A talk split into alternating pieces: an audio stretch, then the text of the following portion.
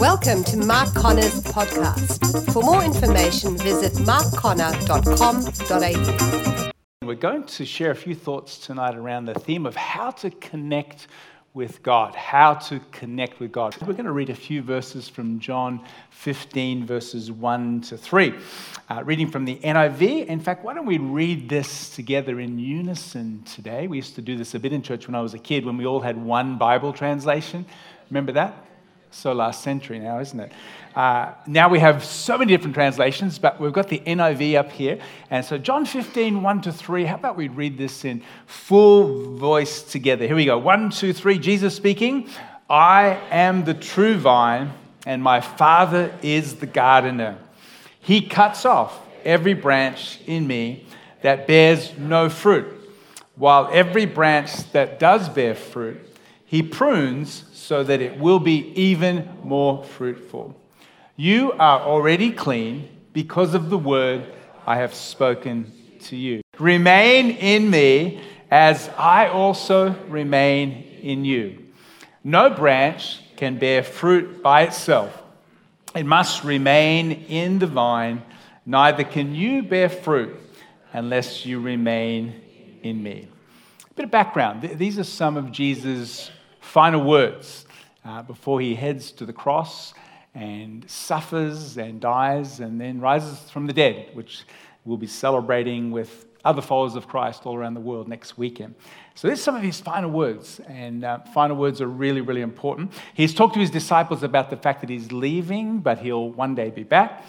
And so now he's focusing on them who will be remaining after he goes, keeping connected to him as they live their daily lives in the world. It's possible Jesus is walking through a vineyard right at this moment with his disciples when he gave this teaching. How many know Jesus often drew analogies from the culture around about him and from the ancient Jewish traditions, infusing them with fresh spiritual meaning? So often he'd say, hey, there was a farmer who had a sheep, or uh, he's talking about some fish. Uh, he, they could have literally just been walking by a vineyard as he draws an analogy from a vine and a vineyard, which were actually old sacred images, sacred images in Judaism. In fact, in the Old Testament, the vine represented Israel, who were meant to bear much fruit. And Jesus now says, I am the vine. In fact, this is the seventh I am statement in the book of John. And so he says, I am the vine, and my Father is the gardener, and you as my followers are the branches. And then he puts out a challenge. There's a challenge here for all of us, that God's will for us is that we would live an abundantly fruitful life. Uh, you want to know why you're here on the planet? Uh, we're here to be fruitful. And, and fruit represents good works, things that we do that make a difference in the world. And so in a sense, there's inner fruit, uh, fruit that happens on the inside of us. And later on, Paul picks this up and says the fruit of the Spirit, uh, qualities like love, joy, peace, forbearance, kindness, goodness, faithfulness, gentleness, and the big one, self-control. And so fruit is stuff that happens on the inside of us, those character qualities that God is wanting you and I to develop that end up being a blessing to those around about us. And then there's outer fruit, which is the impact that we have on the world around about us through using our gifts, through sharing our faith, through making the world a better place. And so fruit bearing is God's will for your life. And it's the natural overflow of connecting, of remaining, of abiding with Jesus. Interesting, Jesus describes four levels of fruitfulness in this story. Uh, he says some branches have no fruit, not a grape, not even Just, just nothing, just barren. There's no fruit on some branches. Then he says other branches have some fruit. Uh, he says, my, my, my will for you is you would have more fruit. And later on he talks about us having much fruit. Who knows? Maybe as they were walking through the vineyard, there were four barrels there. One was empty. One had a little bit of grapes. The other had more grapes. And the other one may have been overflowing with grapes. And, and maybe Jesus was using that as a bit of a challenge to our lives to actually ask ourselves, how's my level of fruitfulness right now? Is there no fruit? Is there some fruit? Is there more fruit? Or is there much fruit overflowing in our lives? Here's a good question. If I'm a follower of Jesus, if I was convicted for being a Christian, would there be enough evidence to convict me? If I was arrested for being a Christian and they kind of did a little investigation on my life, would there be enough evidence to indicate that I'm really following Jesus? Again, fruit is not something we do to work for God's love. We already are God's love, but it should be the overflow of us living in daily connection with Jesus. And so there's a challenge here for all of us who are following Jesus, that we would have much fruit in our lives. That's God's will for each one of us. There's another interesting little sideline application here. Uh, Jesus talks a bit about pruning. I'm, I'm not a gardener myself, but I do understand that vines and bushes in the garden, if they get overgrown, they actually become unproductive.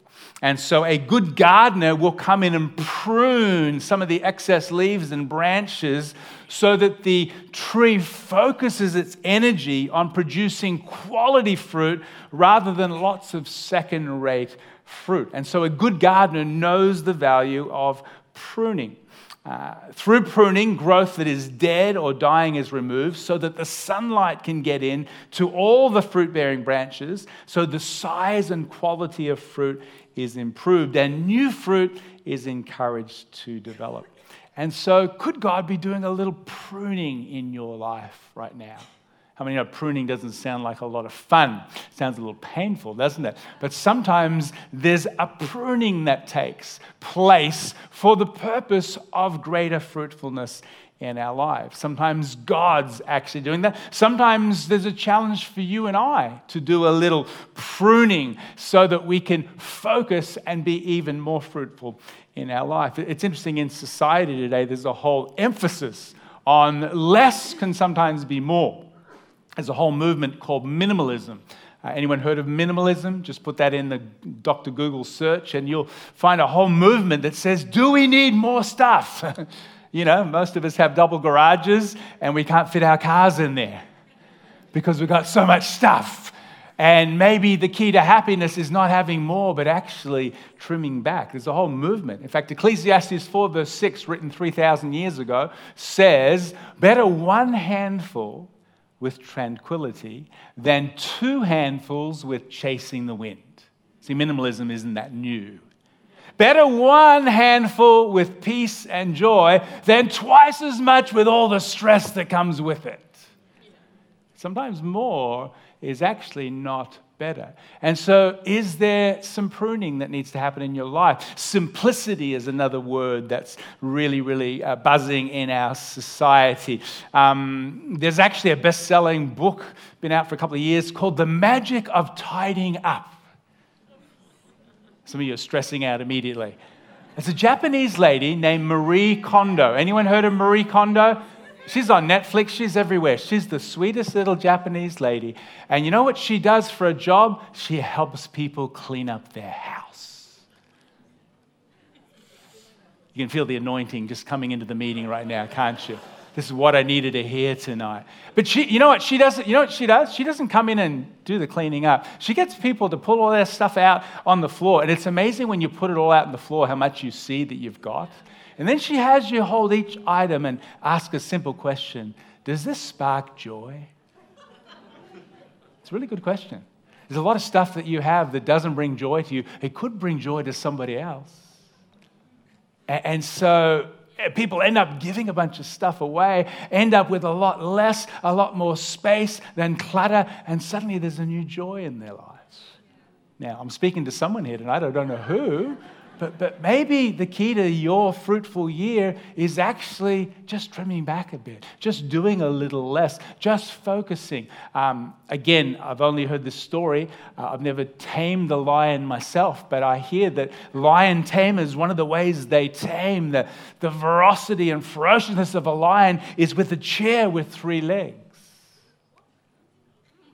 A chair with three legs, and they hold that chair in front of the lion, and the lion becomes almost paralyzed because it can't focus on more than one thing. And by looking at the three legs, the strength of the lion is harnessed.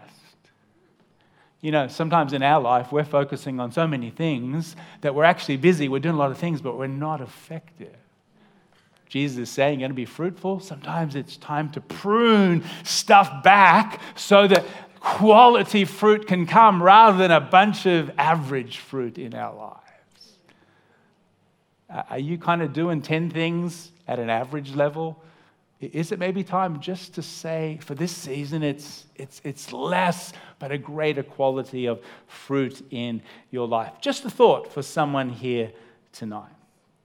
So there's a challenge to fruitfulness. There's some application about pruning and trimming back sometimes. We're trying to do too much rather than doing a few things really well. And then I want to spend the rest of our time sharing an insight, because Jesus says the key to fruitfulness is you remaining, and one translation says abide. Uh, It means to keep connected. Jesus is saying, if you can remain, abide, if you can keep connected to me, then that's the key to you living a fruitful life. Apart from him, we can do nothing of lasting value, but connected to Jesus, we can bear much fruit in our lives. And so discipleship, following Jesus, is not just acknowledging a bunch of uh, statements of faith. Discipleship, following Jesus, is about living life spiritually connected to Jesus so that his life flows into my life and through my life so that I can have much fruit in the way I live my life. This phrase, remain in me, abide in me, uh, it, it's a verb. The, the, the, the verb is an active word, and it's actually in the active imperative tense, which means it's a command. Jesus is literally saying, I command you, make every effort to keep connected to me. This isn't a suggestion. It isn't, hey, if you've got a little time. There's an urgency here. There's a, a, a sense of importance here. Please, I'm about to leave. I'm about to go. Keep connected to me. Because if you keep connected to me, then there's going to be great fruit in your life. So fruitfulness is God's will for your life. It's his intention, but it's not automatic. Doesn't just happen by hanging around at church for another week or another year. It's the response of our involvement, our engagement with Jesus. And so, so how do we do that practically? How do you remain in Jesus? How do you abide? How do you connect? Now, a little later, Jesus is going to say, if you love me, keep my commandments. And so loving Jesus, obeying his commands, there's some practical things we can do to connect and remain in Jesus. But I want to make a, a suggestion to you tonight that the way we connect to Jesus is unique to each one of us. And I shared this thought with uh, the Bayside leaders, I think about five years ago.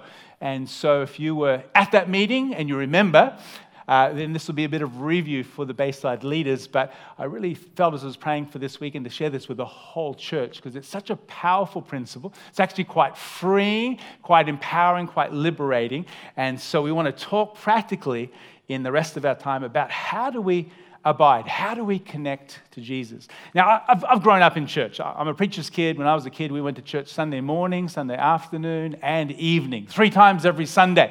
Now, you know why I'm so holy. Uh, so I kind of grew up in and around church. I heard a lot of sermons, a lot of messages. And over the years, I've heard people say different things about how you can be close to God. I've heard some people say, if you really want to be close to God, you've got to get up early in the morning. And they preach from the Psalms where David says, early in the morning, I will rise up and seek you. You've got to be an early riser if you're going to be close to God. Other people say, you know, if God wanted me to see the sunrise, he would have scheduled a little later in the day.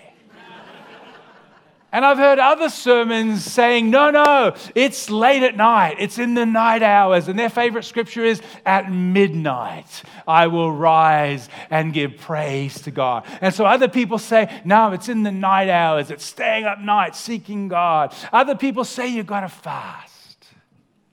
Not fast food, fast food.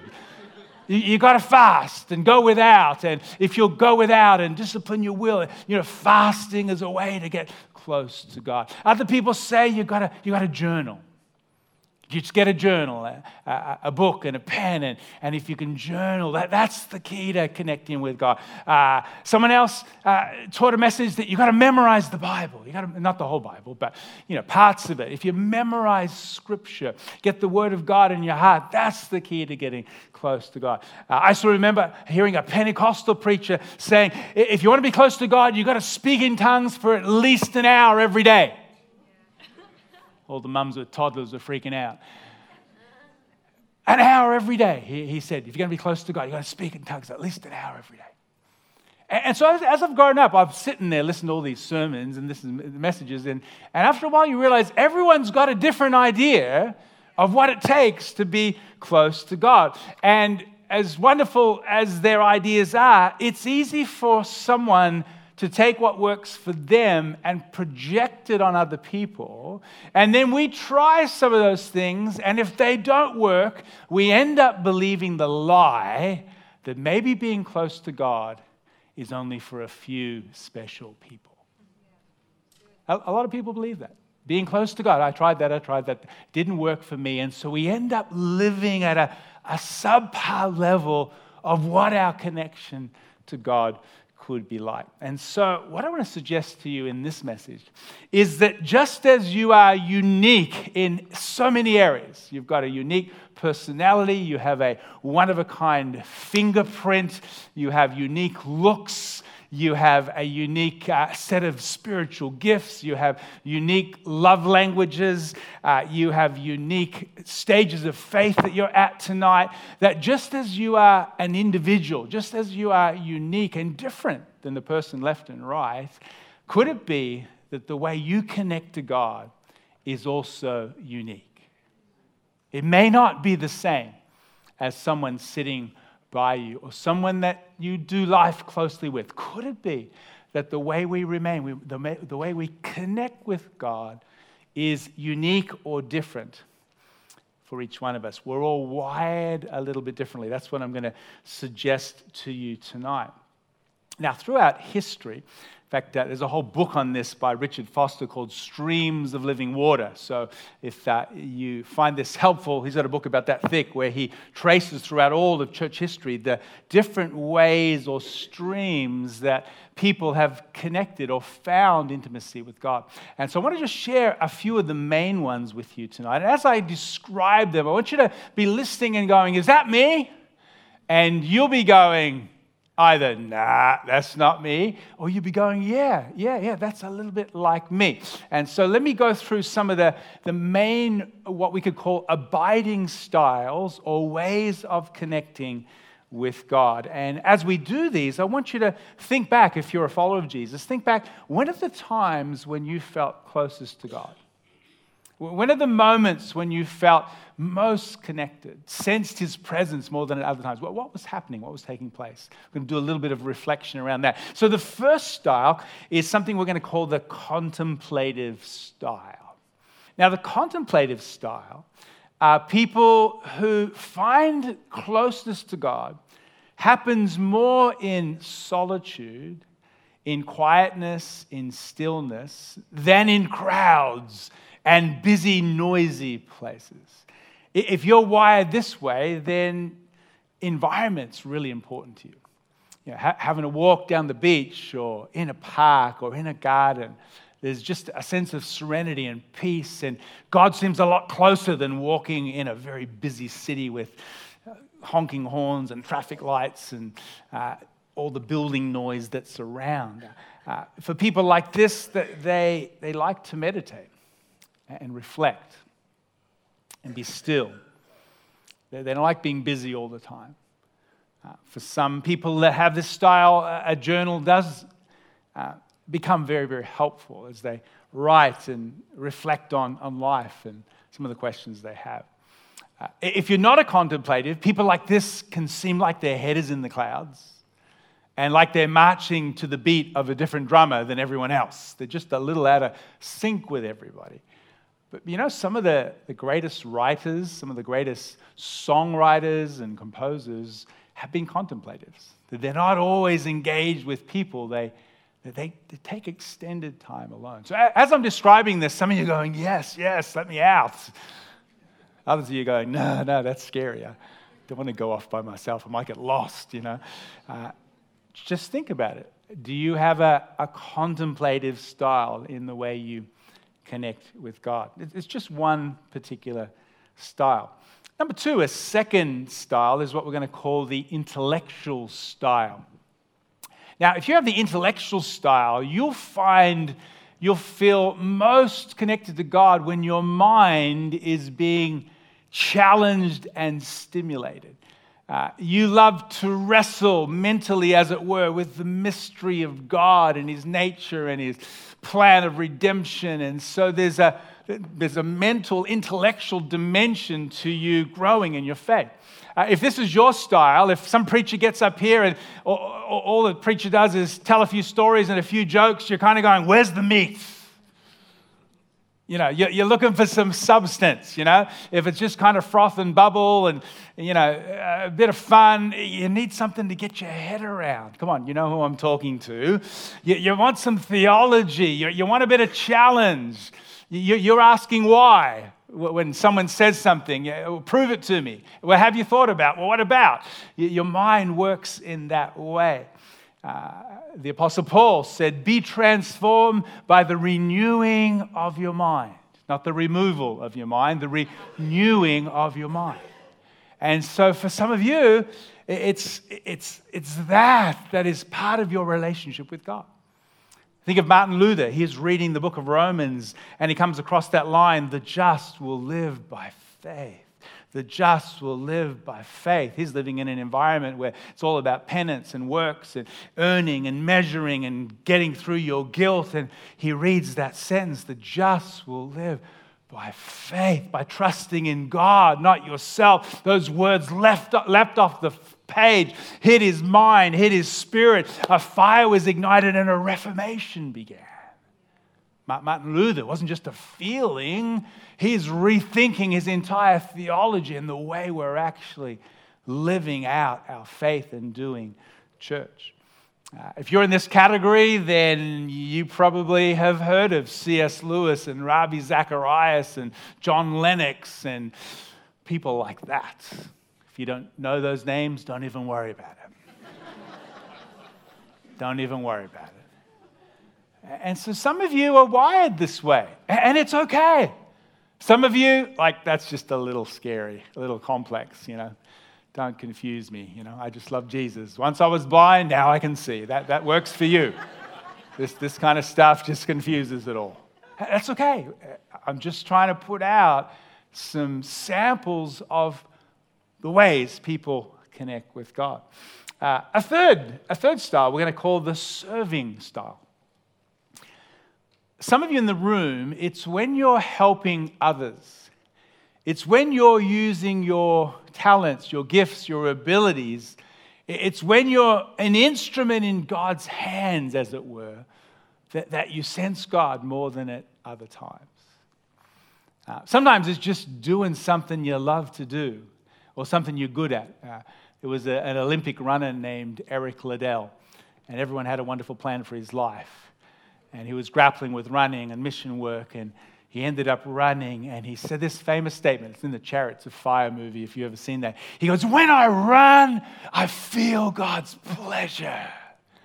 I, I just love that. What's he saying? When I do what I'm good at, what I'm passionate about, I feel God's smile. You know, isn't that a wonderful phrase? If you could find what that is, maybe it's surfing a wave or riding a motorbike. You know, what, what are you doing when you just kind of feel God's pleasure? You feel his smile. Uh, people with this category tend to be pretty fast-paced, task-orientated people trying to change the world before Easter, you know.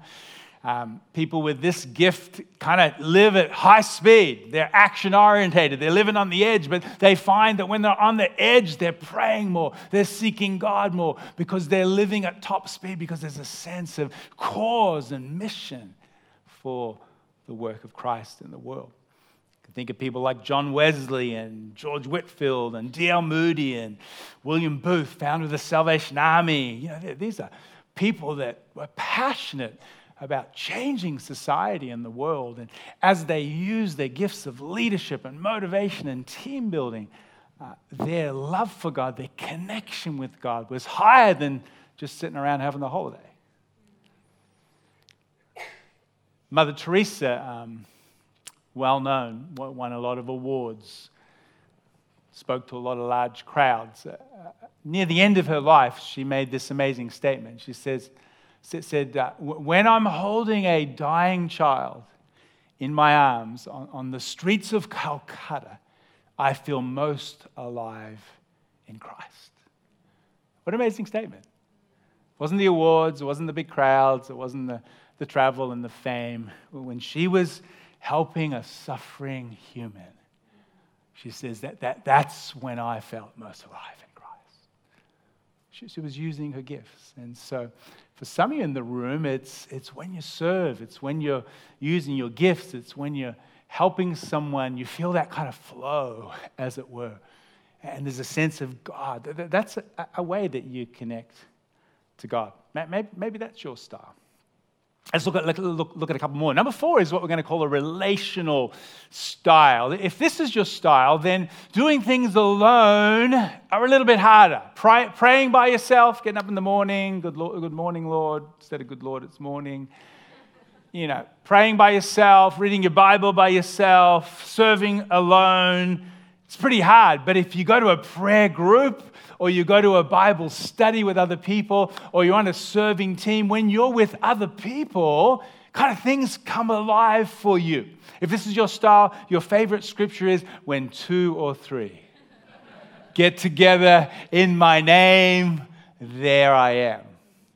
And so some of you have a relational component to your spirituality, and that's okay. It's when you're in community, when you're doing things with other people, there's a closeness to God that's a little bit different than when you're by yourself. Maybe that's how you're wired to connect. Let's look at one more. This isn't a comprehensive list. It's just a representative list. Uh, number five is the charismatic style. If you have the charismatic style, then for you, there's something about what we could call the manifest presence of God. How many know God is omnipresent? The omnipresence of God means God's everywhere at all times. There's nowhere you can go where God's not there. We believe in the omnipresence of God, but there's something called the manifest presence of God when we become aware of God's presence. And so if this is your style, then if there's some kind of waking up to the fact that God's here, and it could be through praying for someone and they get healed, it could be a prophetic word that someone has, or you wake up and you had a vision or a dream in the night, uh, or there's some ministry time and you, you might feel a word of encouragement for somebody. Uh, this is when you feel closest to God. Uh, if this is your style, you come to church and there's three fast songs, two slow songs, an offering, a sermon, we go home, not much happened. But if there was a prayer time or someone had a bit of word, God showed up tonight. Come on, you know who you are.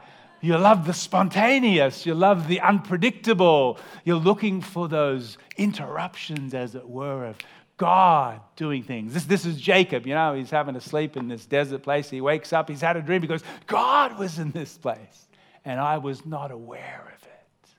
So maybe you're wired this way. If this is your style, music, worship, atmosphere is a, is a big part of you feeling connected with God. And obviously there's an entire Pentecostal and charismatic movement over the last hundred years that has lent into this style of connecting with God, praying, ministry together, worshiping. This is another major style of connecting with God. So maybe, maybe that's the way you are wired.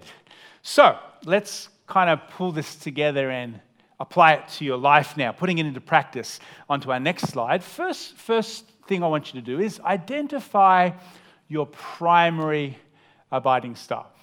Again, don't pick the one you'd like to have. Don't pick the one you think you should have. Which one of those resonated the most with you? If you're honest, just looking back over your life, when have you felt closest to God? Just, just go ahead and identify that. Now, you might have more than one, but we're just looking for that kind of primary one. Out of interest, how many would say, yeah, when you're talking about the contemplative thing, I think that's me. Come on, where, where's all the contemplatives? Wow, a lot of hands, a lot of hands. Just give these people a little space afterwards. Don't, don't speak so loud around them. Okay. Uh, how many, when I was talking about the intellectual, your mind challenged, okay? Yeah, a lot of, lot of hands going up. Fantastic. You know, if you've got a theological question, these are the people to talk to. Like if you want to know why a good God allows suffering in the world, they know. Like, like just go and have a chat to them and, and that, they'll let you know. Uh, how many, the serving style? C- come on. S- serving style? Yeah, yeah, lo- lots of hands up. You want something done? These are the people, you know. Want something done? Give it to a busy person, my dad used to say. Uh, relational style. How many? Come on, it's with community, other people around. Where's all the relational style? Yep, yep.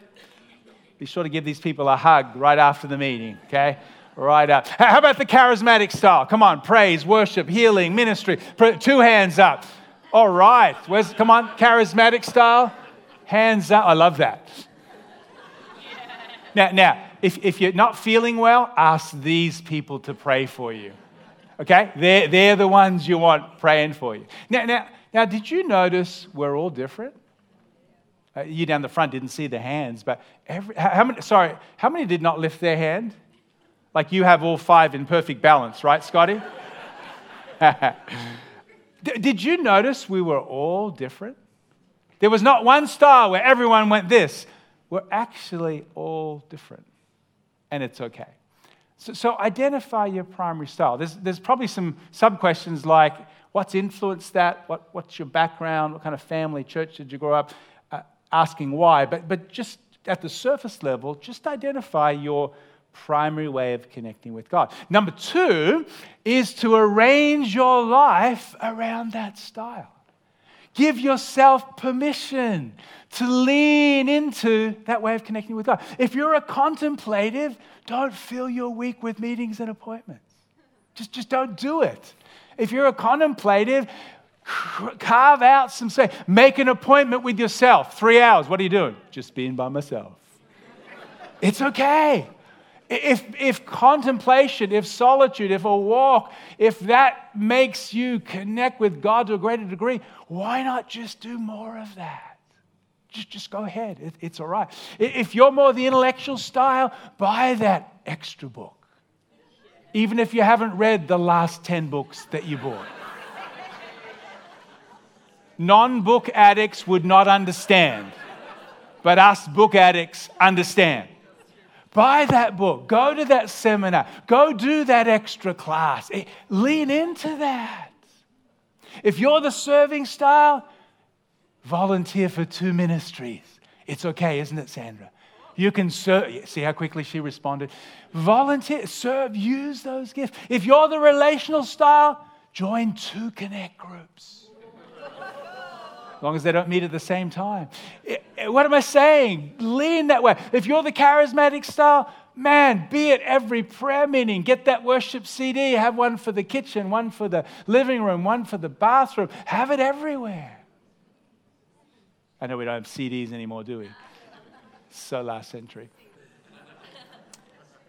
What I'm saying is if that's your style, why not arrange your life around that? If you're saying to yourself, when I do these things, I feel closer to God, then why not do more of those things? It's not rocket science. Just give yourself permission to do so. It's okay. I tell you, this is one of the most freeing things you can hear. Just release the guilt of trying to be someone that you're not and just be who you are. The way God has designed you. Be free to do that.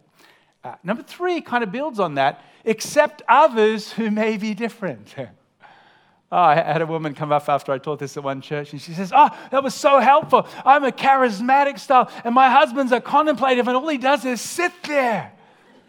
And I realized, that's okay. And I says, you got it. You got it. Because she thought just because he's sitting there that nothing's happening. Yeah. Maybe nothing's happening. That's what you were thinking, weren't you? You know. Accept others who are different. How many know different is not wrong? Different is not wrong. And you may be married to different. You are married to different. Or you may have a best friend or a, or a housemate or someone on your serving team who's different. Give them permission to be who they are. And don't project on them, well, this is what I do and you should do this too. Well, who says? Give other people the freedom to be who they are. Now, some of you will be glad I, I'm going to share the next point. Number four, building on one, two, three, let me also say, let's learn other ways of connecting with God. How many know Jesus had all five of these in perfect balance? Did you know Jesus was a contemplative?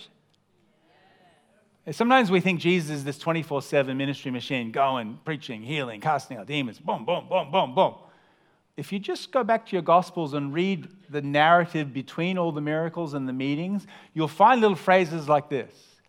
After Jesus dismissed the crowd, he went up on a mountaintop where he was alone and spent the night.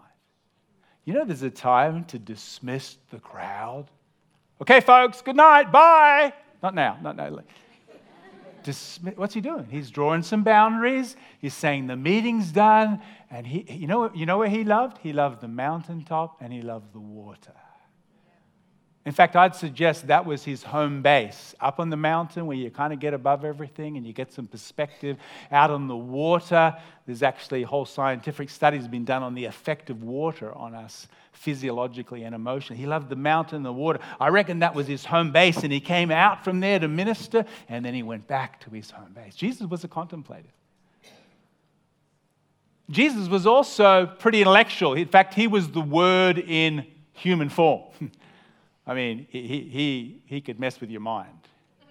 He was the Word. Jesus was a servant. He took the towel up and washed people's feet. He said, you want to be great? Be a servant. Jesus was relational. The first thing he did when he arrived was he picked twelve people to be with him. He did life in community. And how many know Jesus was kind of charismatic? He was like full of the Spirit. So Jesus did all five. And so, although I'm saying find your primary style, arrange your life around it, lean into it, I'm saying also add the balance of developing some other styles you may not be that comfortable with. See, each of these styles pushed to an extreme have a weakness. If all you do is contemplate, you'll end up in a monastery. You know where monasteries came from? People that just wanted to say goodbye to the big bad world and just contemplate. Contemplatives, hey, lean into it, but you can't escape from the world. You've got to do life in community. You've got to serve. Intellectuals, God bless intellectuals, but let me tell you, there's some things about God you'll never figure out with your mind. There's a mystery to God. There's an unknowableness to God. And people with the intellectual style need to realize that sometimes God doesn't move in ways that we understand. And so opening up to the Spirit and the feeling and the more subjective side of our faith is important. Uh, serving's great too, but if you're not careful, you'll be serving, serving, serving like Martha, serving, doing the work of the Lord, that you can neglect the Lord of the work and end up anxious and stressed, saving the world for God. Marthas need to learn to be Marys. Relational style is good, but sometimes we can become codependent on other people. People aren't always around. And the charismatic style, I love it. It's fantastic. But you know what? Sometimes you get up in the morning and you feel nothing. And if you build your life on feelings, you will have a yo-yo Christian faith. You've got to build your life on truth, because whether you feel anything in the morning or not, the truth is God is with you. And you're faith is not built on the subjective goosebumps and feelings which come and go. It's built on something much more reliable than just a feeling. And so lean into your style, but develop other ways of connecting with God. Number five, I normally teach this to pastors, but it's a good reflection to consider the implications for church life. Some churches end up developing a culture that's a reflection of the abiding style of its leader. One of the things I love about Bayside is the, the balance and the diversity that's in this community. If a community is all contemplative, well, they, they never turn up anyway. They're all out, you know. If a church is led by an intellectual and everyone there's intellectual, then every meeting has handout notes with fill in the blanks. It's all teaching, teaching, teaching, teaching. Uh, if a church is just the serving style, then it's let's change the world, and there's a lot of activity and also a lot of burnout on the other side of the contemporary machine that can kind of spit people out. Uh, if it's church is just the relational style, well, it's potlucks, yum cha, if you've got lots of Asians, you know. Just a lot of food and fun and fellowship. Yeah. If your church is led by the charismatic style, it's let's clear the chairs and let's pray for people every meeting. And that's all we do. Now, I'm not mocking any one of them, but if you have a church with only one style, then that's the only group of people you'll attract. You'll end up with a bit of an imbalanced expression of spirituality. And so I think it's actually really good to build a community where these and other styles are all celebrated and appreciated. Same in your connect group, same in your ministry team. We actually need all the parts of the body working together and celebrating these different ways of connecting with God. So Jesus gives his disciples a command. I'm about to leave. I command you. I urge you, keep connected to me. Actually, the the English is plural. It's not individual. You as a community, keep connected to me. You as a group of disciples. I focus very much on individual, individual spirituality in my talk tonight, but it's really about us doing this all together. How can we as a group, as a community, keep connected with Jesus and encourage each other to do so? If we will do so, if we will connect, if we'll abide, if we'll remain in Jesus, then his life will flow to us and through us, and we will live incredibly fruitful lives. Everyone said amen? Amen. We hope you enjoyed today's podcast. For more information, visit mark conner dot com dot a